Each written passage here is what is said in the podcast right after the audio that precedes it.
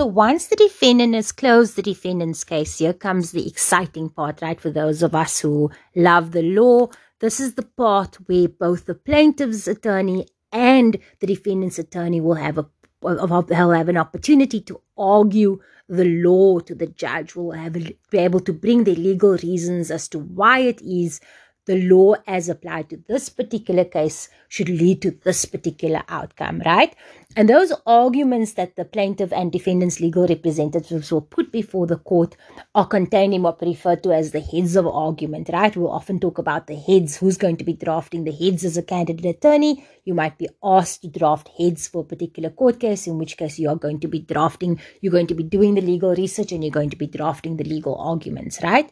So at argument stage, you have the parties that come before the the judge. They each have an opportunity to present their evidence and then the judge has an opportunity to consider the sorry not to present the legal evidence but to present the legal arguments and the judge will have an opportunity to consider their legal arguments.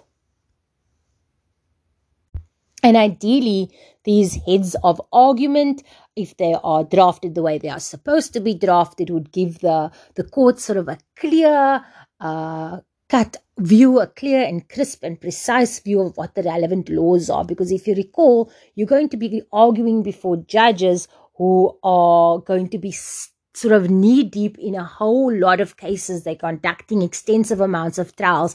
And so what the judge needs from you as counsel is an obligation on your side to prepare your heads as effectively as possible and as crisply and concisely as possible, as clearly as possible so that your judge, when they receive that heads of argument, are well placed to draft a particular judgment.